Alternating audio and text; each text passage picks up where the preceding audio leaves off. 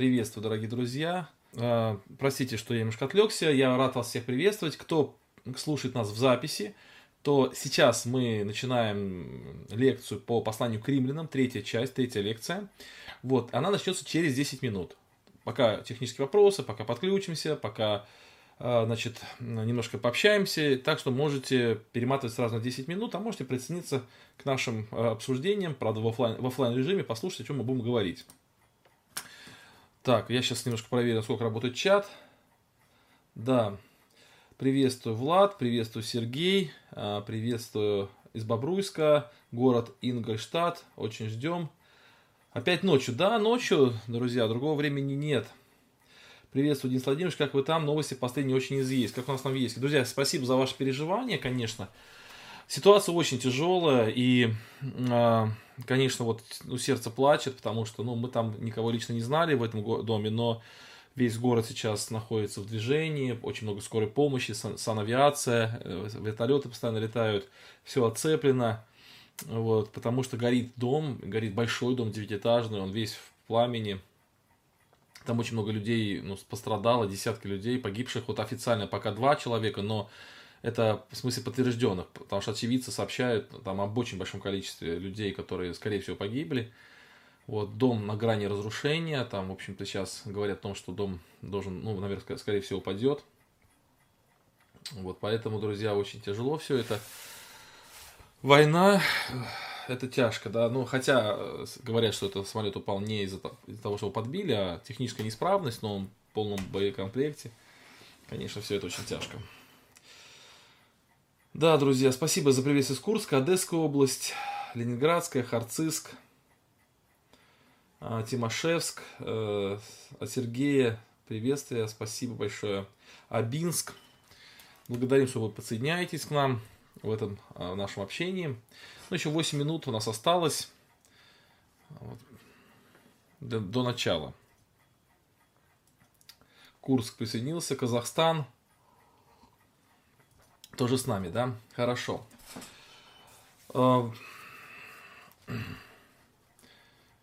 Очень приятно то, что сразу с церкви позвонило несколько человек. Денис говорит, если нужно разместить кого-то, пострадавших, мы готовы предоставить жилье без проблем, пожалуйста, напиши там. Вот, но вот только что сейчас пришло сообщение, что три человека уже считаются погибшими. Ну, я уверен, что там будет несколько, ну, трудно предполагать, но, наверное, несколько десятков будет, наверное, людей, которые погибли, может быть. Вот. Да, очень все это сложно. А трудно представить, что тут один взрыв произошел, да, и один дом подбит, а вот на территории Украины столько домов уже разрушено, и каждый день там взрывы, и трудно представить вообще, что это, что люди переживают и какой ужас испытывают. У меня как раз жена уехала в город, и сын в это время где-то в этой местности тоже был, и, конечно, сразу переживаешь за них, и сразу звонишь, и, слава богу, они...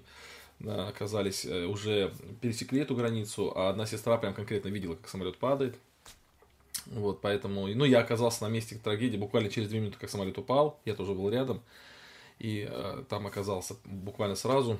Вот, ну, конечно, это все очень сложно смотреть, и ты понимаешь, что ничем не можешь помочь. Так вот. Бобруйск, я пропустил, да, здесь...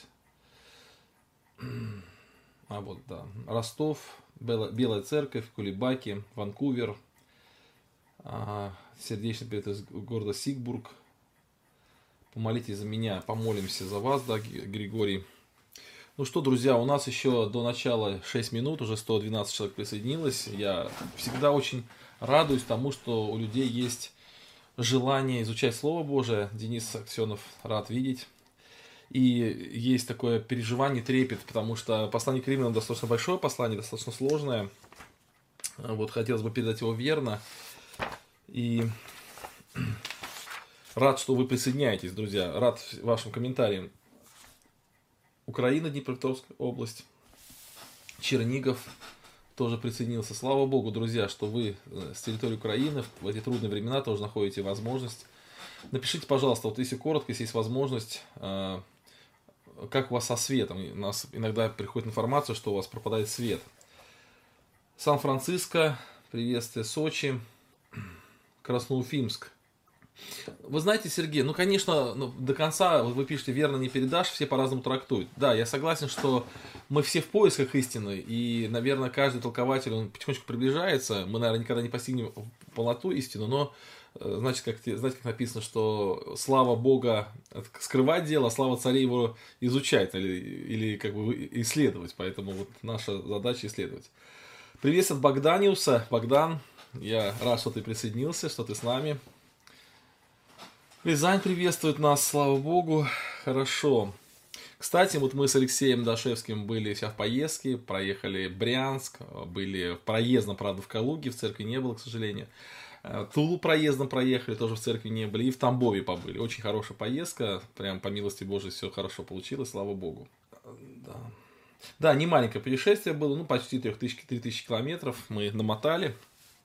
В общем, интересно было очень. Малорита присоединилась к нам, тоже Беларусь, очень приятно. Угу. Хорошо. Так, я просто немножко отвлекаюсь на комментарии. Вообще, честно говоря, друзья, вот подобные события, когда происходят, очень сложно абстрагироваться от них. То есть ты понимаешь, что нужно сейчас вот как бы сосредоточиться на разборе, но тяжеловато это делать, потому что вот все время переживаешь, что там у нас вот знакомые какие-то там есть. Ну, я имею в виду знакомые знакомых. Так, у меня лично нет знакомых. У нас одна семья переехала вот в город наш, это где-то было, наверное, года два назад, и они выбирали квартиру, и купили квартиру, и они выбирали квартиру в этом доме. Но как бы не купили квартиру, купили в другом доме, не так далеко от этого дома, не совсем рядышком. И, кстати, интересно, что вот этот дом, куда упал самолет, он находится в ста пятидесяти метрах. То есть это достаточно такая плотная застройка, там очень много многоэтажных домов. И плотная, там дома все близко находятся. И прям вот сто пятьдесят метров от этого дома находится школа номер семь. Кстати, в этой школе моя дочка училась первые три года. Три года. Вот. И там была вторая смена сейчас, вот в данный момент времени, когда самолет упал, и там было шестьсот детей, то есть сто пятьдесят метров, шестьсот детей, там все заволокло дымом, конечно, черным таким, и очень хорошо отреагировали вот преподаватели, они очень здорово так все сориентировались, детей как-то вывели. Вот, так что такая вот ситуация. Еще раз скажу, друзья, что это всего лишь один такой случай у нас в городе, а вот на территории Украины мы знаем таких случаев очень много, и, конечно, все это очень трагично, и можно хотя бы в какой-то мере сопереживать тому, что переживают наши братья и сестры. Так, Новосибирск, Брянск, Шахты. А давайте немножко... Так, Приморский край. четыре утра у вас, но вы не спите, ничего себе. Брянск, Красноуфимский, Таганрог, Таганрог, Новосибирск. Брянск, приветствую вас, Денис Владимирович. Спасибо большое за, за общение в Брянске. Андрей, очень приятно было тоже быть с вами в общении. Братслав, Донбасс, приветствую, спасибо. Новосибирск, Андрей, приветствую. Тамбов, Молдова, Санкт-Петербург. Да, вот в Мариуполе таких домов много. Я и говорю, что вот очень сложно представить себе, как все это там переживали люди. Железногорск, Кавказские минеральные воды, Калуга. Ой, красивый город Калуга, очень мне понравился. Ашафенбург, приветствую. Такие слова трудно даже произносить. Осталось три минутки до начала, друзья. В... в, в... Норильске тоже ночь, пятьдесят восемь, Приморский край. Хорошо, две минутки осталось, друзья. Напомню, знаете, о чем, о наших правилах. Мы через две минутки помолимся, начнем наше общение. И большая-большая-большая просьба, я много раз ее повторяю, эту просьбу. Пожалуйста, когда будет наше общение, в чате пишите только по теме общения, вот по теме того, что сейчас идет. Не отвлекайтесь на какие-то другие вопросы, потому что это очень сильно, сильно отвлекает. И если вдруг кто-то будет вести себя неадекватно в чате, то вы можете просто этого человека, ну, на него не, отв... не обращать внимания, потому что иначе мы с вами э, застрянем. застрянем. Так, ну хорошо. Так, осталась одна минутка. Нас сейчас... Опять я только на комментарии, простите, пожалуйста. Сейчас я тут, знаете, что я сделаю? Я, наверное, в комментариях сейчас отключу в своем канале возможность писать комментарии, потому что пока мы с вами будем разбор проявлять, там наверняка сейчас начнутся политические споры. Поэтому сейчас вот в комментариях мы это дело и отключим. Возможность на время, пока у нас идет разбор, чтобы нас никто не отвлекал. Разрешение вот так мы сделаем. И все. И спокойствие в моем, по крайней мере, канале настало. Хорошо. Все, друзья, время двадцать один ноль ноль. Нас сейчас сто шестьдесят два человека. Это для вечера очень неплохо. Слава Богу, что вы присоединились. Мы помолимся. Мы изучаем послание к Римлянам. У нас третья лекция. Напоминаю, что вопросы можете писать в чате своем, в нашем чате. Только, пожалуйста, пишите по теме. Все, помолимся. Любящий Господь, мы сердечно благодарим Тебя за то, что можем сосредоточиться вокруг Слова Твоего. Благодарим за то, что Ты оставил Свое Слово, которое нас подкрепляет в трудные времена, которое ободряет нас во времена уныния и которое утешает нас во времена каких-то переживаний. Также мы можем радоваться, уповая на Твое Слово. Благослови нас подойти к изучению Священного Писания, послания к Римлянам со всем страхом, со всем таким смирением, чтобы Ты открывал нам Слово Твое. Также, знаешь, Господи, в нашем городе случилась страшная трагедия, очень многие люди погибли, многие страдают. Господи, просим, окажи милость. Даруй благословение тем, кто жив, выздоровление. Даруй врачам силы, они будут работать всю ночь, спасателям. Благослови, Господи, тех, кто находится в трудностях, чтобы они в этих трудностях Тебе воззвали. Также, Господи, мы молимся, как и всегда молимся, за тех, кто страдает на территории Украины, потому что там это бедствие много раз масштабнее. Благослови каждого, даруй милости, слава Тебе за все. Аминь. Все, друзья, мы начинаем. Да, еще много приветствий здесь передается, которые я не озвучил. Но, тем не менее, мы начнем именно послание к Римлянам. Так, сейчас мне надо переключить слайд. Секундочку, друзья. Маленькая техническая заминочка. Переключаем. Вот. Я напомню, друзья, что мы с вами в первой лекции говорили о всем послании целиком и даже пересказали это послание своими словами в течение ну, буквально одной минутки, чтобы нам увидеть всю, всю как бы, панораму этого послания. И теперь мы изучаем это послание по большим блокам. И у меня всегда есть такое переживание, чтобы, с одной стороны, не углубиться в детали, которые очень интересны и очень важные, но если мы будем углубляться в эти детали подробно, то мы тогда с вами не сможем быстро пройти все послание, или, по крайней мере, пройти его в обозримом каком-то таком времени, и, и мы можем потерять вот обзорность, мы потеряем такое видение всего послания, но, с другой стороны, мы не можем э, пренебрегать этими деталями, поэтому надо искать баланс между тем, чтобы углубляться как, конкретно в какой-то текст, и между тем, чтобы, э, как бы сказать, вот все-таки идти по плану вот таких больших блоков. И вот первый блок, который мы начали изучать в прошлый раз, это блок, который начинается в первой главе восемнадцатом стихе, заканчивается в третьей главе восемнадцатом тоже стихе, который блок этот посвящен тому, что апостол Павел, он доказывает, что иудеи и язычники, они заслуживают гнев Божий. Ну, если вы помните, то в первой главе апостол открывает такую мысль, сейчас я покажу вам этот слайд, вот он, что Евангелие или благая весть, она открывает две важных истины. Она открывает истину оправдания Богом верующего. Это благая весть, это то, что действительно приносит нам удовольствие, радость.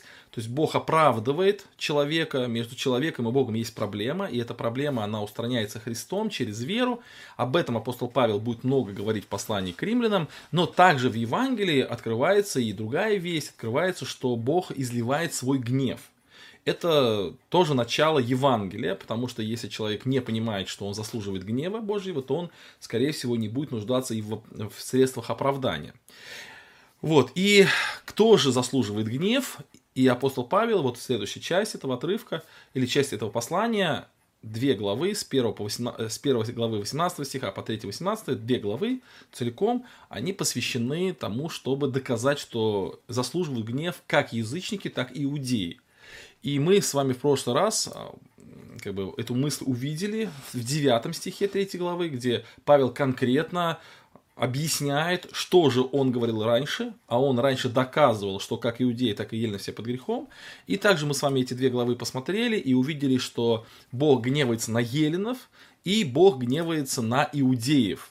Причем и на еленов, и на иудеев Бог гневается по одной и той же причине, что и тем, и другим Господь открыл все, что необходимо открыть, все, что им нужно было знать о Боге, они знали. Иудеи это знали через Священное Писание, через то, что им доверено Слово. Язычники это знали через рассматривание творений и через совесть. Но, но мы с вами в прошлый раз сказали, что Божий суд или Божий гнев, он изливается не на того, кто мало знает, или на того, кто много знает, а он изливается на того, кто неверно относится с этим откровением, или относится к этому откровению. То есть, неважно, большое откровение или маленькое откровение, много ты знаешь или мало, важно, как ты к этому относишься. И мы увидели, что иудеи и язычники, они подавили это откровение ложью, они, э, то, что они знали о Боге, они это подавили своими выдумками, они познали Бога, но подавили эту истину ложью, и отвержение вот этой истины привело к тому, что они начали поклоняться идолам, причем и те, и другие, у них произошло нравственное развращение, и у них произошло определенное искажение ума, а иудеи, они даже потеряли право называться быть истинными иудеями. Поэтому вот первые две главы апостол Павел прям доказывает, что иудеи и елены, они находятся под грехом. Это вот такое доказательство. Теперь, друзья, прежде чем мы перейдем к следующему блоку, мы с вами должны увидеть, обратить внимание на такую большую часть этого послания, этого же самого блока. И эта часть посвящена защите Павла, или он как бы об, об, он, э, разговаривает с возможным оппонентом со стороны иудеев. И этот человек, который со стороны иудеев, который как бы не согласен с мнением Павла, что Бог гневается на иудеев тоже. И вот этот следующий блок, он начинается с третьей главы, с первого стиха, заканчивается в двадцатом стихе этой главы. И этот блок можно назвать «Какое преимущество быть иудеем?». Этот вопрос до сих пор возникает в среде очень многих людей, многих христиан. До сих пор есть христиане, которые этот вопрос утверждают, что у иудеев есть большое-большое преимущество. И вот когда мы имеем, точнее даже сейчас, когда уже прошло две тысячи лет, когда, казалось бы, христианство уже утвердило истину Евангелия, и, казалось бы, этот вопрос не должен ни у кого возникать, тем не менее он тоже все равно возникает достаточно много и часто, не только у этнических иудеев и раввинов, например, или иудеев по вероисповеданию, но и у христиан в том числе этот вопрос возникает. И, конечно же, этот вопрос еще более-более сильно возникал у тех людей, которые жили в то время, потому что мы понимаем, что иудеи, они выросли в среде, когда они были воспитаны в том, что они лучше, что они имеют преимущество, что у них есть определенные права перед Богом. И вдруг апостол Павел доказывает, что они, иудеи и елены, они под грехом одинаково. Вот здесь у меня фотография внизу, это э, фотография э, книжки, которую написал Александр Солженицын. Книга называется «Раковый корпус». Но если кто-то не читал, то я рекомендую как-нибудь прочитать. Книга тяжелая, достаточно сложная, но достойное прочтения. И почему я ее здесь привел? Потому что вот в ней очень хорошо показывается в начале этой книги, показывается такая мысль, что вот раковый корпус – это место онкологическая больница. Причем не современная онкологическая больница, где достаточно много оборудования, очень современные лекарства, врачи, а вот такая старая советская больница с, с определенным антуражем, с определенной атмосферой. Вот, и в этой больнице лежат больные. И вот в эту больницу попадает человек, очень высокопоставленный советский чиновник. Его привозит, он приезжает с женой, у него одежда, у него соответствующие манеры, у него соответствующая еда, которую он с собой привез, вся сумочка там и все остальное. Все это очень достаточно богато, от, отличающее от того, что обычные люди носят. И он говорит, что здесь немножко здесь побуду, вернусь, все хорошо. Но через какое-то время он становится такой же, как все. Потому что вот его болезнь, она уравнивает... уравнивает его со всеми остальными людьми. То есть то, что он имеет какое-то происхождение, что он имеет какие-то деньги на счету, что у него очень большие связи, что у него есть большое влияние, что он большую должность занимает. Это все не имеет никакого значения в тот момент времени, когда ему диагностировали смертельно опасную болезнь. И он находится в больнице вместе с другими больными, ничем от них не отличается. То есть, или, по крайней мере, то отличие, которое у него есть, оно несущественное, оно никого вообще не волнует, и его самого это, в первую очередь, тоже перестает волновать, потому что он понимает, что все намного сложнее. Вот то же самое и вопросов преимущества. Если иудеев, то есть если Павел доказывает,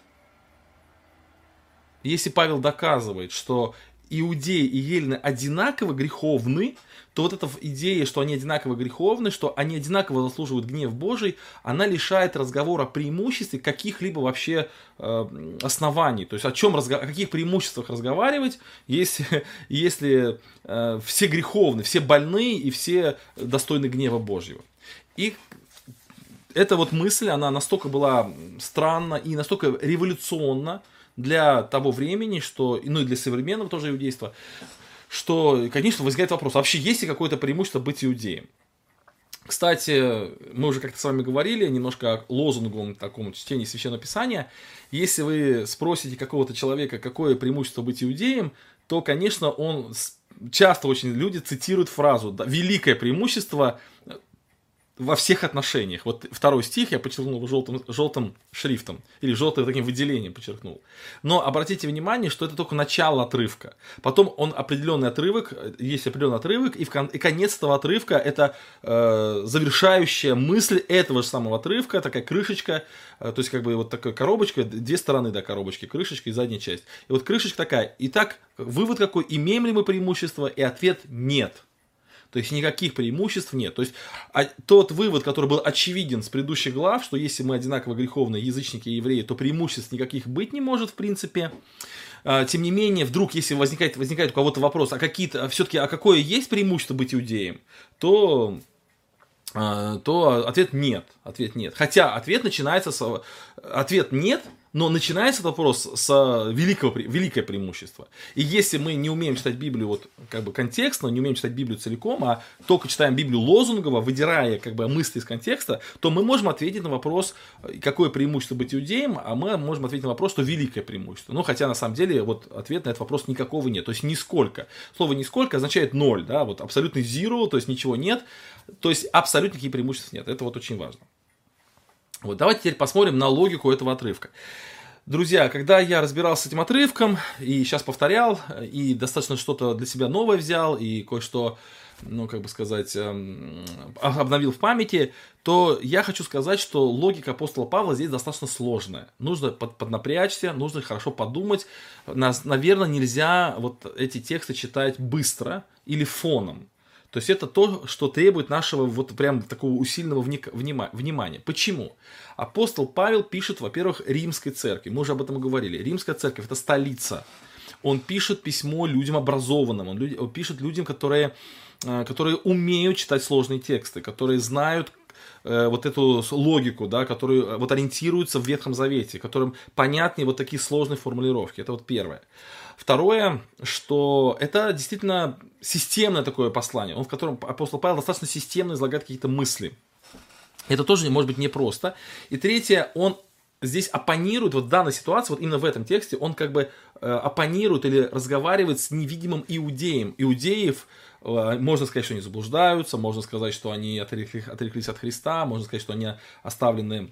отпали от благодати, от, вот, от, вот, отломились эти веточки, можно сказать, ну уж точно нельзя их назвать глупыми людьми, да, то есть в любом случае это люди очень умные, умеющие вести дискуссию, поэтому вот в данной ситуации это тоже разговор вот с таким грамотным иудеем, и поэтому разговор сложный, разговор непростой. Итак, давайте мы посмотрим на этот разговор, на как, как вообще, в принципе, он построен, этот разговор. Для этого мы перелистнем слайд и увидим, что вот этот разговор, он базируется на трех возражениях иудеев против мысли Павла. Итак, мысль Павла заключается в том, что у еврея и нет никакого преимущества перед язычником. Они одинаково пред Богом грешники. На что иудеи могут возразить Павлу? И вот на эти возражения Павел отвечает. Три возражения. Первое возражение – это первый стих. То есть, великое, какое преимущество быть иудеем? Какая польза от обрезания? И логика здесь такова, что это же иудейство, то есть, или народ израильский, это, это Божий, Божье создание, то есть, это Бог создал народ израильский. Это не какой-то, ну, случайно появившийся народ, это не какой-то, может быть, народ, появившийся в результате, ну, более-менее естественных процессов. Это народ, который был создан намеренно Богом. Вот первый еврей – это Авраам, которого Бог вывел, назвал его евреем, то есть, вот, как бы, личностью для самого себя. И так далее, и так далее. И потом вот как бы из этого человека он созидает народ, и это Бог создал народ. Потом он дает им закон, и, точнее завет с собой, да, вот. И в качестве символа этого завета является обрезание. То есть обрезание – это символ заветных отношений народа с Богом. И возникает вопрос, если это Бог создал, если Бог это все сделал, то неужели это все напрасно? Неужели... Ну, как бы Бог это все сделал, и никакого преимущества абсолютно быть вот в народе израильском нет, и это, в принципе, на самом деле все было напрасно. То для чего Бог это делал? Вот давайте еще раз представим этот диалог между иудеем и Павлом. Павел говорит, никаких преимуществ нет, а иудей говорит, Павел, ну а что ты говоришь? Как нет? Ведь Бог создал народ израильский, Он дал ему обрезание, но раз это Бог делает, Он же не будет делать какие-то бесполезные вещи, Он же будет делать только то, что нужно. Поэтому, конечно же, есть преимущество быть иудеем, потому что, ну, иначе Бог не создавал бы иудейский народ.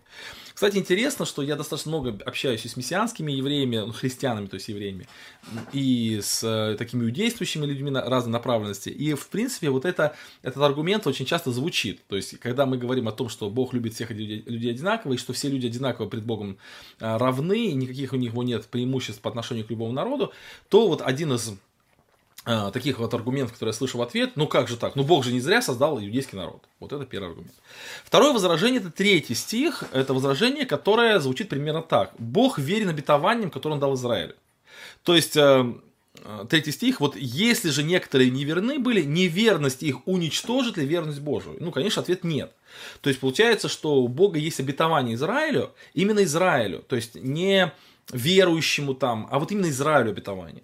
И получается, что если Бог верен обетованиям, даже несмотря на неверность тому, кому он дал обетование, вот, то есть Бог дает, дает обетование Израилю, и Израиль не верен. Но вот эта неверность Израиля, она не уничтожает верность Божию, то есть Бог остается верен своим обетованиям, и поэтому, конечно, есть преимущество в том, что быть человеком из народа израильского, в этом есть преимущество, потому что ты попадаешь в народ, которому Бог дал обещание, которое он обязательно выполнит. И поэтому преимущество есть. И опять-таки это точно тот же самый аргумент, который сейчас я очень часто слышу от людей, которые, ну, назовем их иудействующие христиане. То есть, которые, за, которые отстаивают точку зрения, что у иудеев есть преимущество. Они говорят, ну Бог же дал обетование. То есть, есть обетования духовные, то есть, есть обетования, которые Бог вот обещает всем людям, а есть обетования чисто израильские обетования, они принадлежат только Израилю. И поэтому, конечно же, у человека, который принадлежит народу израильскому, у него есть определенные преимущества, потому что он вот внутри этого народа народ находится, и вне зависимости, верен он или не верен он, все равно вот эта вот неверность, даже если он не верен, вот народ или какой конкретный человек из израильского народа, то вот Бог все равно верен своим обетованиям, он все равно эти обетования выполнит. Поэтому как бы здорово, что ты еврей. Вот это прямо хорошо.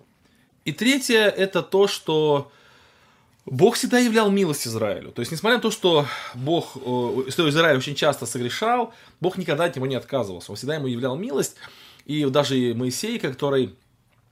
который вот он вспоминает путь, в книге Второзакония он вспоминает путь израильского народа из Египта, и в, этот, в этом пути было очень много чудес Божьих, очень много силы Божьей, очень много мудрости Божьей, очень много такого ведения Божьего, то есть очень много, но больше всего было то, что ответил именно, отметил именно Моисей, он отметил милость Божию. Поэтому он говорит, что ты вел народ свой не силой, не ведением, не мудростью, а ты вел народ свой милостью, милостью Божией вел свой народ. И это, конечно, очень важно. И вот они говорят так, что если... Третье возражение звучит так, что если Бог... Если вот неверность иудеев, вот их греховность иудеев, да, часто очень, она более ярко показывала милость Божию, более ярко показывала праведность Божию, вот, более ярко показывала такую любовь Божию, то за что же вот Изра... Бог будет... разве Бог будет наказывать Израиль? Он, наоборот, его помилует, чтобы еще больше была его милость видна. Так было на протяжении всей истории израильского народа. Так будет и в дальнейшем, поэтому вот иудей, который вот оппонирует с Павлом, он говорит, Павел, вот ты ошибаешься, потому что на самом деле вот Бог являл свою милость, и на фоне этой милости, вернее, на фоне нашей греховности было еще больше видно милости Божьей, больше любви, как бы Бог ярче сиял на фоне вот греховности своего народа, поэтому, конечно, Бог не будет изливать свой гнев на, на вот, народ израильский, потому что он, наоборот, окажется ему больше милости. Вот тут есть такие слова, да, что если верность Божия возвышается моей неверностью, возвышается моей неверностью, то за что меня еще судить, да, вот, или точнее, как он пишет, вот, пятый стих, если же наша неправда открывает правду Божию, вот, не наша неправда открывает правду Божию. Итак, напомню, друзья, вот кто-то здесь уже со мной спорит, Дмитрий, может быть, не спорит, но какие-то вставляет реплики, которые как бы не, соглас... не соглашаются с этой позицией. Я не говорю, что эта позиция правильная. Я говорю о том, что мы давайте представим себе диалог двух человек. Вот один Павел, один иудей. Павел говорит, что все люди, иудеи, язычники, одинаково греховны, у них нет никаких преимуществ друг перед другом. Иудеи такие же грешники, как и язычники. Следовательно, они, как вот эти раковые больные в больнице, они абсолютно одинаковы пред Богом, и никакого преимущества нет. На что и, и поэтому, когда будет суд, а ведь речь идет здесь о суде, то есть чуть выше написано о гневе Божьем, изливается гнев Божий на неправду человека, вот это вечный гнев от, открывается вот на неправду человека, подавляющих истину ложи, на язычников и на евреев, то вот, вот на, в ответ вот на это, в ответ на вот это заявление Павла, правоверный иудей говорит: Павел, ты не прав по трем причинам.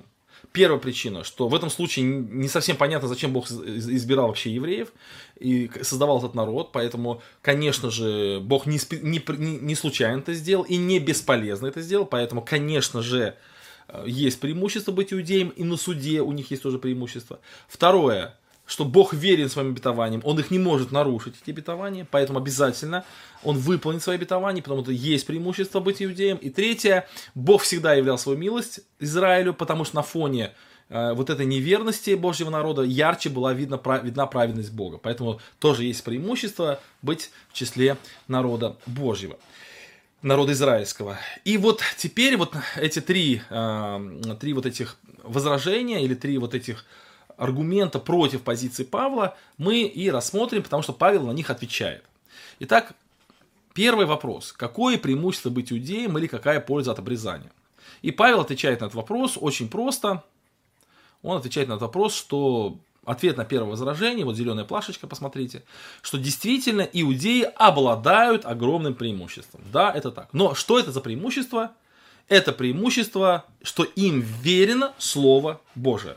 То есть вот здесь есть преимущество. Наипаче в том, что им верено Слово Божие. Преимущество во всех отношениях, но самое главное преимущество, это то преимущество, что им верено Слово Божие. И здесь он как бы, то есть да, вот в этом, говорит Павел, в этом я с вами согласен. Да, вот действительно в этом гигантское преимущество. В чем же здесь преимущество? И как же это тогда, как же, как же это тогда коррелирует или как же это соотносится с фразой, что мы не имеем никаких преимуществ, об этом Павел достаточно подробно будет говорить в десятой главе. Вот если открыть десятую главу послания к Римлянам, а, сейчас секундочку открою, то там к этой главе, к этой теме он возвращается и подробно будет потом говорить о преимуществах, которые есть у народа израильского. То есть смотрите, десятая глава, что... что от них вот и Христос, а, что нет, прошу прощения, он говорит, смотрите, что восьмой стих, близко к тебе слово, в устах твоих, в сердце твоем. Дальше он пишет, что неужели народ израильский не знал, но первым Исаия им возвещает это слово, ну, как бы таким вот большим пророком является, ну и так далее. То есть десятая глава будет говорить о том, что евреи имели это слово, и это гигантское преимущество. Ну, другое, другое дело, что они этим преимуществом не воспользовались, и, к сожалению, вот саддукеи, например, к которым обращается Христос, они наизусть знают Священное Писание, и при этом Христос им говорит, что они не понимают Писание, они не знают Писание. Вот. Дальше... Вот это преимущество, что у них есть Слово Божие, оно действительно потеряно, то есть оно, как бы у них есть это преимущество, у них действительно Слово Божие до сих пор это есть, но при чтении этого Писания у них покрывало лежит на сердце, на уме, они не понимают Писание правильно, они из него делают неверные выводы, они самоутверждаются в праведности вместо того, чтобы понимать праведность Божию, они приходят к гордости, а не к смирению, они приходят к антихристу, а не ко Христу, и поэтому... Это преимущество действительно есть, но это преимущество у них не реализованное. В данной главе это очень слабо об этом сказано, но в десятой главе об этом сказано будет достаточно подробно. Второе возражение такое, оно более сложное и более такое сбивающее с толку, что действительно Бог верен, несмотря на неверность человека. То есть Бог, Он не может изменить своим обетованием, несмотря на то, что... человек, может быть, не выполняет условия этого обетования. И это второе возражение, и на это возражение апостол Павел тоже отвечает коротко. Вот. Он говорит о том, что да, верность Божия, она непоколебима, так и есть, он подтверждает это, но больше ничего не говорит. Смотрите, он пишет так. Если некоторые неверны Божьи, третий стих, если некоторые и неверны были, неверность их уничтожит ли верность Божию? И ответ никак. Ну или в другом переводе, да не дай Бог. То есть ни в коем случае я не это имею в виду. То есть, конечно, верность Божия не уничтожается, потому что так написано, что Бог верен, а всякий человек лжив. И ты праведен в словах твоих и победишь в суде твоем. То есть апостол Павел ни в коем случае не согласен с тем, что Божьи обетования не отменяются. Он подтверждает, наоборот, что Божьи обетования, они, ну, исполняются. Но и в этом случае возникает вопрос, а противоречие тогда никуда не девается. Потому что, то есть получается, что оппонент Павла, тот, который говорит о том, что Павел не прав, Павел говорит, что нет преимуществ, а оппонент говорит, что есть преимущество, потому что Бог в любом случае свои обетования выполнит. Павел говорит, да, он выполнит свои обетования, в любом случае я с тобой согласен. Ну и тогда, конечно, оппонент скажет, Павел, ну значит, все-таки ты не прав, значит, все-таки нет, есть преимущество быть иудеем. И здесь апостол Павел тоже вот именно в этом тексте он ничего не отвечает, но в девятой главе послания Римлянам он подробно эту тему прямо озвучивает, и он достаточно хорошо эту тему озвучивает, мы к ней подойдем, будем ее, о ней говорить очень и очень так вот подробно в свое время, но если коротко говорить сейчас, то давайте посмотрим на эту девятую главу. Здесь написано тоже о преимуществах, которые имеют иудеи, что от них и Христос, и отцы, и Бог, Христос сущий над всеми Бог, и так далее, и так далее. И вдруг в шестом стихе девятой главы он говорит такие, такое странное выражение, которое не сразу можно понять. Он говорит, но не то, чтобы Слово Божие не сбылось. Итак, он говорит, что да, иудеям все это принадлежит, вот эти все обетования, они принадлежат иудеям, Бог верен этим обетованиям, он ни в коем случае не может нарушить обетование, несмотря на неверность. И тем не менее, это не противоречит тому, той идее, что у иудеев нет преимуществ. И тогда как же это объяснить? И вот девятая глава, девятая глава, говорит шестой стих, не то, чтобы Слово Божие не сбылось. То есть Слово Божие сбылось. А дальше он объясняет, как оно сбылось. И шестой стих, ибо не все те израильтяне, которые от Израиля, и не все дети Авраама, которые от семени его, но сказано, в Исааке наречет тебе семя. То есть там идет речь о семени по вере.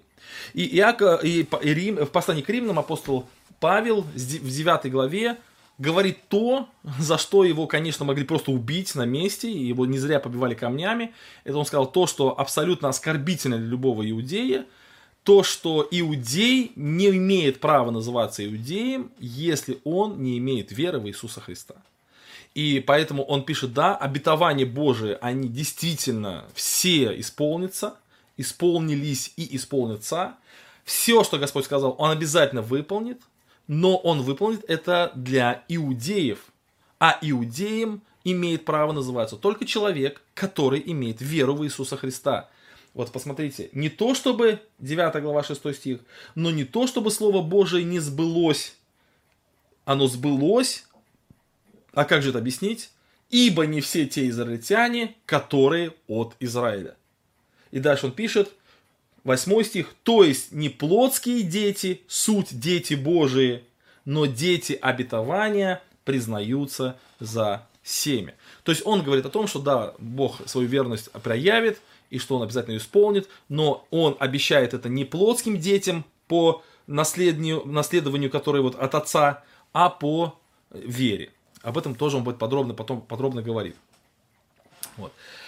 А, у, у, Владимир спрашивает, у, у тех иудеев, которые имеют в Иисуса Христа, есть преимущество. А, вот опять-таки девятая глава, мы будем об этом подробно говорить, он называет иудеями всех, кто имеет веру в Иисуса Христа. То есть и вы, и я, и иудей, мы все имеем веру в Иисуса Христа, и, конечно, мы имеем все преимущества перед теми, кто веру в Иисуса Христа не имеет, то есть перед неверующими людьми. Вот, то есть у, народ, у, у Христа, у, у Бога только один народ, у него нет два, два народа, у него только один народ, и этот народ имеет гигантские преимущества перед всеми остальными людьми, потому что это народ Божий, а народом Божьим является человек через веру в Иисуса Христа, он по-другому народом Божьим быть не может. И это и в Ветхом Завете было, и в Новом Завете, об этом тоже еще будем говорить, начиная с девятой, с девятой, в девятой главе. Но вот получается, что третья глава, это такое как бы краткое-краткое введение в те вот очень важные мысли, которые потом апостол Павел будет разбирать подробно, будет разбирать очень такой тщательно в следующей главе, в девятой, в десятой главе и так далее. Вот, да, и вот физическое происхождение значения не имеет. Теперь третье возражение, третье, третье возражение, что Бог всегда являл милость Израилю, так как на фоне неверности Божией народа ярче видна праведность Божия, и поэтому есть преимущество быть членом народа израильского, потому что... это преимущество быть в народе, который Бог всегда милует, потому что на фоне вот этой неверности израильского народа всегда я, ярче прос, горит звезда Божьей праведности. Вот на этот, на этот довод апостол Павел говорит более подробно именно в этом отрывке. Почему? Ну, потому что сам довод настолько как бы абсурдный, или такой аргумент настолько абсурдный, что Павел его сейчас здесь закроет, то есть он его сейчас обсудит, он скажет возражения, три возражения против этого аргумента, и больше к этому аргументу возвращаться не будет. То есть, вот если первый и второй аргумент, первое и второе возражение, они достаточно сильные, и их надо разобрать подробно, и их нужно обсудить подробно, и этому будут посвящены целые главы, то третье возражение настолько как бы смехотворно, что ему не стоит посвящать большие рассуждения там, в следующих главах. Он сейчас с этим, с этим аргументом разберется. Поэтому, итак, неверность Израиля не отменяет верность... Э, прошу прощения, это что, неверность Израиля подчеркивает праведность Божию, и поэтому Бог всегда миловал Израиль. Это было всегда...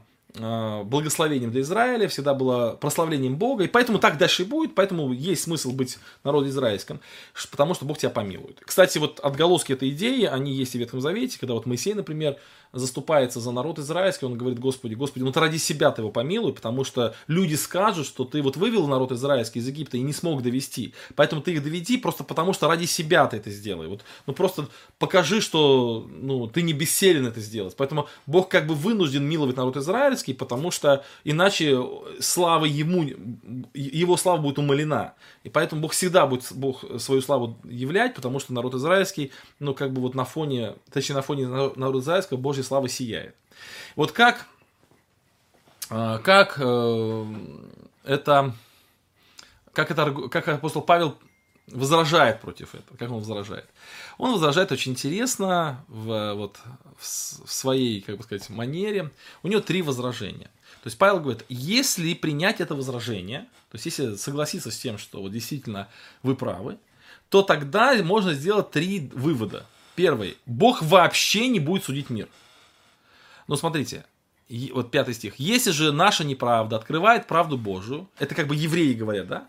То, ска- то что скажем? Не будет ли Бог несправедлив, когда изъявляет гнев? И вот Павел теперь говорит по человеческому рассуждению. Он говорит, ну давайте просто тогда продолжим эту логику. Вообще, кстати, вот в аргументации, вот, вот когда мы с кем-то разговариваем, есть такой прием, когда взять аргумент противника, да, оппонента, и вот довести его до логического завершения. То есть вот если ты вот так вот говоришь, то, значит, вот, вот, ну, давай в конце разовьем этот аргумент, к чему он приведет. И вот Павел говорит, что, ну, если вы правы, то тогда как Богу вообще судить мир? То есть Павел возражает на это вот предположение, что Бог не может э, не помиловать народ израильский, потому что на, на фоне э, вот этой милости Бог выглядит очень хорошо, и если народ израильский он накажет, то тогда Бог будет выглядеть плохо, и это будет некрасиво с его, ну, по отношению к людям, да, то тогда как он вообще мир-то судить будет? То есть израильтяне, то они верили, то, что будет суд Божий, они в это верили, а раз ты в это веришь, то значит уже нарушается твоя логика, поэтому если ты действительно считаешь, что Бог вынужден миловать народ израильский, то тогда как ты веришь в то, что Бог будет судить весь мир? И поэтому шестой стих, он говорит, иначе как Богу судить мир? Что ты говоришь? Второй и третий аргумент, он еще более интересен. То есть, с точки зрения правоверного иудея, Павел был человеком, ну, таким еретиком. То есть, он проповедует какую-то назарей, назарейскую ересь. Он верит в пришедшего Мессию. Он верит в то, что Христос – это Бог. И это ересь, это отступничество. И с точки зрения правоверного иудея, Павел достоин смерти, Павел достоин наказания. То есть, он неверный, он неверно истолковывает Писание с точки зрения иудея, и поэтому его побивают камнями, поэтому его э, ищут его смерти, поэтому в конце концов там они, помните, заклялись ничего не есть, не пить, пока Павел, значит, не будет предан им на, на смерть и так далее. Но Павел говорит, ну если э, моя неверность, если, моя, если Бог возвышается моей неверностью, вот если вот ваш аргумент правильный, если вы говорите, что Бог вынужден миловать народ израильский, потому что на фоне его неверности народа израильского возвышается верность Божия, то тогда зачем вы меня-то судите? Если я неверный, если я проповедую ересь, так давай оставим тогда все как есть. Потому что если верность Божия возвышается моей неверностью, то за что меня, как Павла, судить как грешника? Не надо меня судить, но вы же меня судите. То есть вы же хотите моей смерти, это означает, что ваш аргумент логически противоречен сам себе. То есть это неправильно, то есть это вообще нелогично. И третье, ну тогда может быть, апостол Павел говорит, тогда может быть нам вообще всем делать зло. Ну вообще проповедовать о том, чтобы э, вот, надо творить зло, надо всем грешить, потому что ну, на фоне вот нашей всей греховности, вот нашей греховности, Бог, Божья святость еще будет утверждаться, зачем вы тогда там десятину платите, зачем вы тогда там десятую часть отмины выдаете там, и так далее, и так далее, зачем вы постите по два раза в неделю, зачем? Давайте грешить, и на фоне вот нашей греховности Божья слава будет еще больше возвеличиваться. Э, ну мы же так не делаем, и вы так не делаете. Соответственно, вы сами себе противоречите. Поэтому третий аргумент, он нелогичен с человеческой точки зрения. То есть он пишет, вот смотрите, говорю по человеческому рассуждению. Вот эта фраза по человеческому рассуждению, то есть ее на русский язык можно перевести так. Давайте поговорим логично. То есть давайте обсудим логично. То есть если первый аргумент и второй аргумент, он богословский аргумент, то есть его нужно разбирать, его нужно тщательно изучать, ему нужно э, сравнивать разные тексты Ветхого, Нового Завета, и этому будут посвящены целые главы, то третий аргумент – это исключительно как бы логически противоречивый аргумент. Здесь не нужно богословие, здесь не нужно как бы каких-то очень углубленных познаний, здесь нужно просто логически подумать по человеческому рассуждению. То есть логически давайте взвесим ваш аргумент. Вы говорите, что Бог э, прославляется тем, что народ израильский отступает от Бога. Поэтому Бог никогда его не будет наказывать. Ну и если так, если, вот, если вы говорите правильно, то получается, что Бог вообще судить мир не будет. Это логически вытекает. Второе, это то, что не надо меня судить, как Павла, потому что хоть я и еретик, ну с вашей точки зрения, но для Бога это больше славы являет. Поэтому вы должны вообще меня превозносить. Ну это я уже добавляю, конечно. Потому что через меня, вот я же больше отступник, чем вы, да? Через меня еще больше славы Божьей будет. И третье, что тогда давайте вообще проповедовать греш... грех. Давайте проповедовать, что все грешили, потому что через это будет еще больше славы распространяться. Но это же абсурд, это же ерунда какая-то. Поэтому, конечно, вот этот аргумент третий, он совершенно не действителен. И, кстати, очень интересно, друзья, что вот апостол Павел, он блестяще владел и богословской аргументацией. То есть это человек, который был очень хорошо осведомлен вот в том, что говорит Писание. Он очень хорошо доказывал с точки зрения Библии вот свои аргументы. Это в будущих главах мы увидим. Но он также блестяще владел и риторикой, и логикой. Он был воспитан в Тарсе. Тарс – это столица Киликии. Это было место такого, знаете, греческого образования. То есть он был, конечно, правоверный иудей, фарисей, сын фарисея. И когда он подрос, Павла отправили в Иерусалим учиться у ног Гамалиила, такого известнейшего учителя израильского. Поэтому он обладает всей мудростью вот, вот фарисея. Видимо, его готовили быть членом Синдриона, у него открывались большие перспективы. Но вот дело в том, что Павел по праву своего рождения, или точнее не по праву, а по факту своего рождения вот, в Катарсе, он получил еще и греческое образование, очень хорошее. Он цитирует легко греческих мыслителей, цитирует легко греческих поэтов. Он очень хорошо обладает риторическими приемами, когда вот там ритор, ритор Тертул выступал, помните, да? То речь Павла была явно выше, чем речь те, ритора. То есть ритор – это человек, изучающий риторику, а Павел, видимо, знал даже и лучше. Вот, и здесь мы тоже видим, что он и применяет богословские аргументы вот пер, против первых и двух возражений, и он просто логически очень умеет все подойти, и вот это знание логики, оно позволило ему вот третий аргумент нивелировать, то есть третий аргумент свести к минимуму. Вот такая интересная идея э, вот этого отрывка со второго по девятый стих. Немножко сложный отрывок. Давайте мы еще раз его прочитаем. Итак, какое преимущество быть иудеем, какая польза от обрезания? То есть, какое преимущество быть вот, по национальности человеком, э, верующим, э, прошу прощения, иудеем по национальности, и тем, тем более иудеем, заключившим завет, заветное отношение с Богом. И... Э, Конечно, есть преимущества, потому что эти преимущества, это преимущество выражено в том, что ему доверено Слово Божие. Но что с этим Словом Божьим сделали иудеи, если использовали ли они это преимущество для приближения к Богу? Мы увидим, что в десятой главе этого не было сделано. В десятой главе это мы увидим, что этого не было сделано, и поэтому это преимущество, оно фактически перестало быть преимуществом. Также второй аргумент, что Бог верен обетованиям Божьим, и... Если Бог верен, то, наверное, быть здорово быть в числе народа, которому Бог верен, вне зависимости от всего. И Павел в девятой главе показывает, что да, это так, но этим народом является не иудеи по плоти, а иудеи по духу, то есть церковь. И третье, это то, что Бог вынужден миловать народ израильский, потому что на фоне прощения Бог выглядит очень хорошо, его праведность возвеличивается, но Павел это при помощи логики доказывает, что это вообще не так совершенно. И заканчивая рассуждение, заканчивая свой вот этот блок, Павел говорит: итак, что же, какой вывод? Имеем ли мы преимущество? И ответ – нисколько. То есть абсолютно ноль, никаких преимуществ нет. В другом тексте, который мы будем читать значительно позже, там будет написано, какие у нас преимущества или где у нас преимущества, где то, чем бы мы могли похвалиться. И там будет ответ – уничтожено. То есть его нет, этого. Все, это закончилось. Эти преимущества закончились. Но тут та же самая мысль, что нисколько и... аргументация, потому что мы уже доказали, как иудеи, так и елены, все под грехом. Вот, это как раз э, такая концовка вот этого блока. Но дальше он пишет, э, ссылается на текст Ветхого Завета. Это текст, который в нашем русском переводе или в нашей Библии, он звучит как цельный текст. Нет праведного ни одного, нет разумеющего, никто не ищет Бога, все совратились с пути, до одного негодно, нет делающего добро, нет ни одного. Гортань их открытый гроб, языком своим обманывают, яд аспидов на устах и на губах их. Уста их полны э, злословия и горечи, ноги их быстры на пролитие крови. Разрушение и пагуба на путях их, они не знают пути мира, нет страха Божьего перед глазами их. Мы как будто бы читаем какую-то выдержку из Ветхого Завета. Но на самом деле... такой выдержки в Ветхом Завете нет. Это цитаты с разных текстов. Вот. И здесь стоит обратить внимание, прежде чем мы посмотрим на эти тексты, стоит обратить внимание на такой вопрос. Вот я его красненьким шрифтом или красненькой такой плашечкой выделил.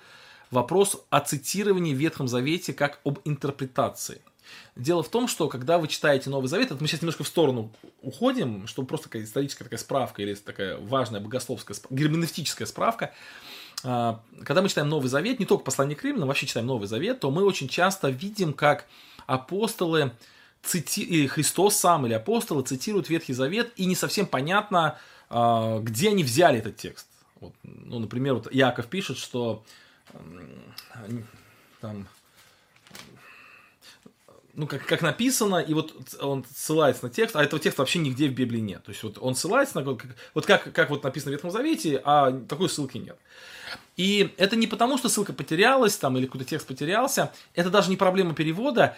Это вот нужно понять. Смотрите, друзья.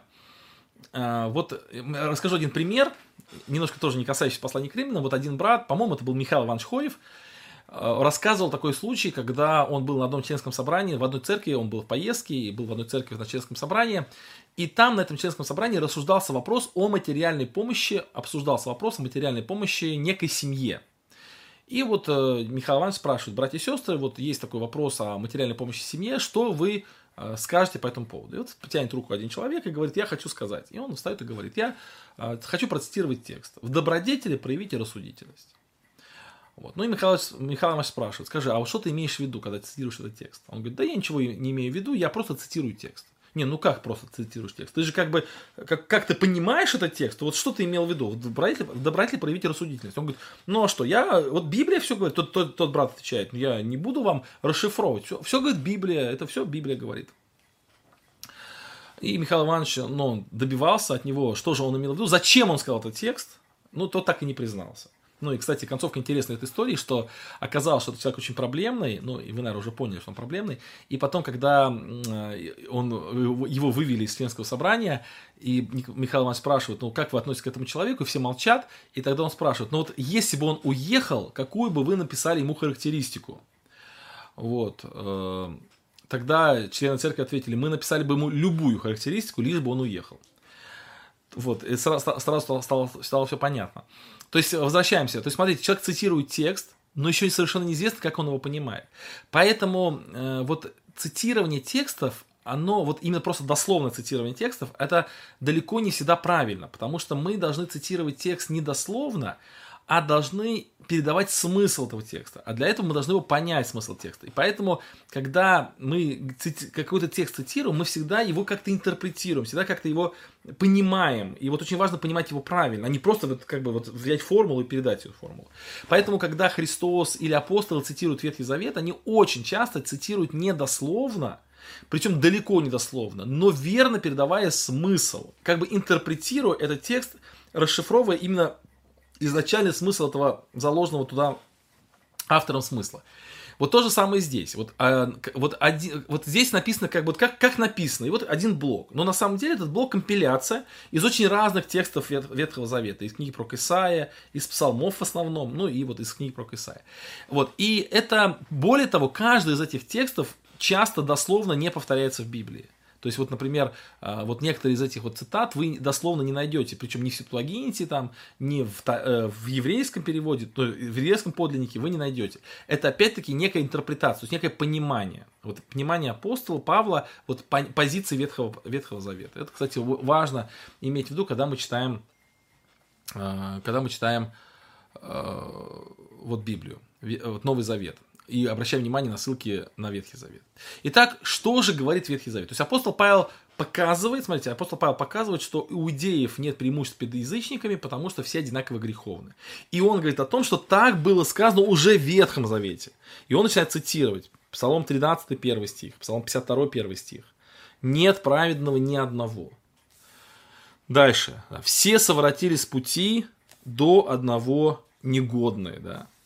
То это тоже вот до одного, то есть нет ни одного праведного человека. Не делающего добро нет ни одного. Кстати, в другом переводе, ну или дословном переводе с еврейского, разом пришли в негодность. То есть все люди разом пришли в негодность. То есть когда-то они были годны для Бога, ну когда Бог их создал, Адама и Еву, а потом в какой-то момент времени, когда они послушали сатаны, они разом пришли в негодность. Вот одновременно весь мир пришел в негодность. Ну, кстати, Адам и Ева, они же тоже, они же первые, кто пришел в негодность, а все... Uh, все... Uh, я прошу прощения, не Септуагинт. Так, стоп, стоп. Да, я сейчас, Роман, я немножко сейчас заговорился просто. Вот, uh, все пришли в негодность, да, то есть... Uh, я имел в виду перевод, перевод семидесяти толковников, вот я имел в виду этот перевод. Вот, uh, то есть, когда семьдесят толковников перевели, вот, это, вот на него ссылки, от, оттуда ссылки могли быть. Дальше... Гортань их открытый гроб, языком своим обманывают, яд аспидов на устах их. Эти все тексты ветхозаветные, да, уста их полны злословия и горечи, ноги их быстры на пролитие крови, разрушение пагубы на путях их, они не знают пути мира, нет страха Божия перед глазами их. То есть апостол Павел анализирует все э, тексты Ветхого, ну, многие тексты Ветхого Завета, которые говорят о, пози, о положении человека перед Богом, и он показывает, что вот эта мысль, она содержится в Ветхом Завете. Кстати, вот немножко отличу, опять-таки немножко отвлекусь, скажу, что вот Евангелие, которое проповедовал Павел, оно совершенно не новое. То есть, когда он стоял перед царем, то он говорит царю, что то, что я вам то, то что я вообще проповедую, вот, вот та мысль, которую я возвещаю людям, мы об этом говорили с вами уже на первой лекции, что эта мысль, она заложена в Ветхом Завете. То есть, я ничего не говорю из того... А, ну вот, Фрок Ред, да, спасибо, что вы меня под, под, поддержали. Перевод семидесяти толковников, это и есть, есть Септуагинт. Да, да, я уже сбил, это меня, э, кто там сбил? Прошу прощения. Вот когда вот лекцию читаешь, можно легко сбиться, Роман, Роман меня немножко сбил. Да, это и есть Септуагинт, конечно, поэтому Септуагинт, разумеется, они мог, мог, могли брать текст. Вот это, это и есть перевод семидесяти толковников. Хорошо, спасибо за помощь. Итак, то есть то, что Павел проповедует, это совершенно не новая мысль, это не какая-то его выдумка или не откровение Христа, вот новое совершенно, да. Это вот Павел говорит, что я ничего не говорю того, чего бы не говорили псалмы, Моисей или пророки, то есть я все оттуда беру, вот, вот то, что говорили пророки Ветхого Завета и Моисей, вот я это и проповедую. И вот тут он доказывает, что вот эта идея, что евреи такие же грешники, как язычники, эта идея сокрыта в Ветхом Завете. И он цитирует много-много Ветхого Завета. Но дальше он пишет, что если вдруг вы считаете, что вот эти тексты, они не к евреям написаны, а к язычникам только, то есть они имеют в виду язычников, то я хочу показать, что девятнадцатый стих, но мы знаем, что закон, если что и говорит, говорит к стоящим под законом. То есть это к нам тоже относится. То есть если что-то законы говорит, то он говорит это не просто кому-то, он к нам говорит, к стоящим под законом. Так что заграждаются всякие уста, то есть и евреев, и язычников, и весь мир становится виновным перед Богом, потому что делами закона не оправдается перед ним никакая плоть, ибо законом познается грех. И таким образом апостол Павел заканчивает этот большой-большой блок, в котором он доказывает греховность иудеев и язычников. И а, разрушает миф, а, а, Сергей, спасибо, Роман, я понял, и разрушает миф о каких-либо преимуществах иудеев перед язычниками. Он разрушает вот эту, эту позицию и разрушает ее достаточно основательно. Почему это важно для нас с вами и как это можно применить в нашей жизни? Дело в том, что на уровне нашего подсознания, на уровне какого-то нашего самоанализа, самосознания, мы все равно считаем, что мы как-то лучше, важнее, как-то, ну, какие-то преимущества как у нас есть перед другими людьми. Но на самом деле, друзья, Евангелие начинается с понимания, что у нас никаких преимуществ нет. Что мы настолько как бы греховны перед Богом, что гнев Божий открывается на нашу неправду. И что этот гнев абсолютно реален, и что суд Божий, он ждет всех людей, причем иудеев и язычников одинаково. И если бы не Иисус Христос, то есть если бы не вера, не Христос и не вера во Христа, то очевидно, что все люди, они бы оказались вот в этом тяжелом состоянии. Вот такая, значит, такая, такой раздел сегодня. Чуть-чуть раньше я закончил, на девять минут, чем планировал, но специально растягивать не буду. Вот, поэтому, э, ну, думаю, что на этом мы закончим. В следующий раз мы перейдем к, уже к следующему разделу. Мы не будем подробно останавливаться, еще более подробно останавливаться на первом разделе. Раздел, который посвящен греховности, универсальности греха, то есть грех, греховности иудеев и язычников. Перейдем уже к следующей части, будем говорить о э, методах оправдания. Это интересно, там есть некоторые мысли. Есть какие-то вопросы, есть, пожалуйста, вы можете эти вопросы задать. Э, может быть, ваши какие-то есть идеи, какие-то дополнения, пожалуйста, можете их сказать. Ага. Так, комментарии. Ну, особо комментариев... А вот, есть комментарий, что... А вот, понятно, да, что Христос и ученики часто цитируют Септуагинту. Да, это возможно, это возможно. Как вы понимаете слова Иуды о, о, о словах Еноха? Есть некоторые люди, которые применяют этот текст как доказательство богодухновенности книги Еноха. Но здесь какая ситуация? Во-первых, то что, то, что Иуда цитирует Еноха, еще не доказывает богодухновенность Еноха, потому что, например, Павел цитирует греческих каких-то э, этих мыслителей, да, он говорит, что из вас самих один стихотворец сказал, что критяне всегда лжецы, звери злые, утробы ленивые. Это не означает, что этот стихотворец богодухновенный, то есть он прав в, этот, в, этом, в этом моменте, он прав, но он может быть не прав в других моментах. Поэтому логически, если предположить, что Иуда ссылается на книгу Еноха, ну, это не факт, что вся книга Еноха все равно права, то есть может быть какой-то только часть этой книги. А более вот важная мысль заключается в том, что мы не знаем, какую книгу цитировал Иуда, то есть он ссылается на книгу Еноха, и у нас сейчас тоже есть книга Еноха, но мы не можем быть с уверенностью, что наша книга Еноха, которую мы сейчас имеем в доступе, это та же самая книга Еноха, которая была у Иуды, то есть то, что у них названия одинаковые, это еще не значит, что содержание у них одинаковое, поэтому, к сожалению, у нас нет вот этой информации, поэтому мы не, не можем ничего сказать по этому поводу. Так, э, следующий вопрос. Да, вот как раз вот, ага, про септуагинту я тут немножко запутался, но я... Ох, упало что-то. Я, я-то понимаю, просто вот сбился во время эфира. Так, можно ли скрин, скрин, скрин слайда сделать без видео? Да, без... Да, конечно, сейчас я сделаю, секундочку. Так, так, так, так, как мне это сделать? Сейчас вот, пожалуйста, я сейчас свою физиономию уберу, и вы можете сделать. Вот, пожалуйста, можете сделать скрин. Вот, послание к евреям, кто написал, я считаю, что написал апостол Павел, так признает и церковь, но особенно современные какие-то текстологи не считают, что есть другие какие-то варианты, но я считаю, что это все-таки был апостол Павел.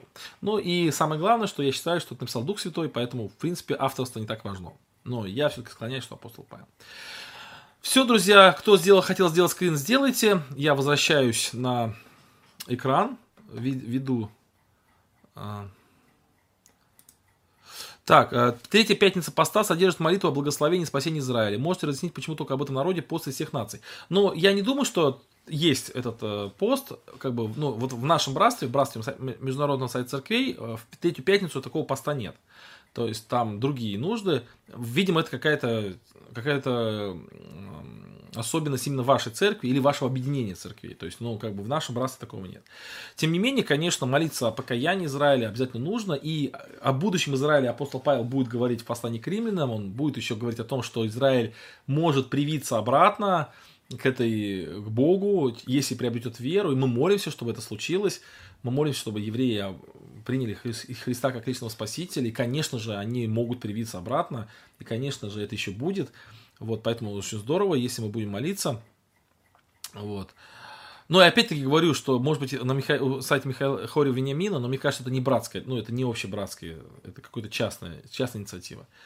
Вот. Но также можно молиться о покаянии всех других людей, то есть и о французов, и немцев, и немцев, и русских. Поэтому всех можно молиться о покаянии. Но и, и об Израиле тоже нужно молиться, что Бог нам дал покаяние. Но это не какое-то особое. Вот, конечно, знаете, вот говорят так, что вот если мы будем об Израиле молиться, то Бог особо тебя благословит. Такая, знаете, такое. Ну, конечно, это вот что-то из того, чтобы выдавать желаемое за действительное. Вот. Но молиться надо обязательно за всех, в том числе и вот за Израиль, конечно, тоже. И даже можно особо, потому что это люди, ну, нуждающиеся в милости Божией. Вот. Ну все, хорошо, друзья, спасибо, что вы внимательно меня слушали, спасибо за то, что присутствовал там почти двести десять человек сегодня было у нас, это много для нашего разбора, слава богу. Вот. Если кто не подписан на мой телеграм-канал, можете в телеграм зайти, написать служение Дениса Самарина, там ссылки на следующие наши обзоры, на следующие наши передачи. Там я делюсь какой-то информацией полезной, подписывайтесь. Бог даст милости, в следующий раз у нас с вами будет в понедельник, опять подобное занятие. Сейчас помолимся, и пусть Господь вас благословит. Любящий Господь, мы благодарим Тебя за этот разбор. Благослови нас понимать Священное Писание, помоги нам его изучать, углубляться в него. Еще раз прошу за всех пострадавших сегодня, которые вот в нашем городе пострадали. Благослови. Благослови всех, кто сейчас находится в очень трудных обстоятельствах из-за того, что идет война. Даруй милости, Господи, что все мы имели правильное, такое чуткое сердце, не ожесточенное сердце, но сердце исполнено любовью. Благослови всех, на славу Тебе за все. Аминь. Да, в четверг я планирую провести вопрос-ответы, если все будет как, как идет. Все, друзья, с Богом. До свидания.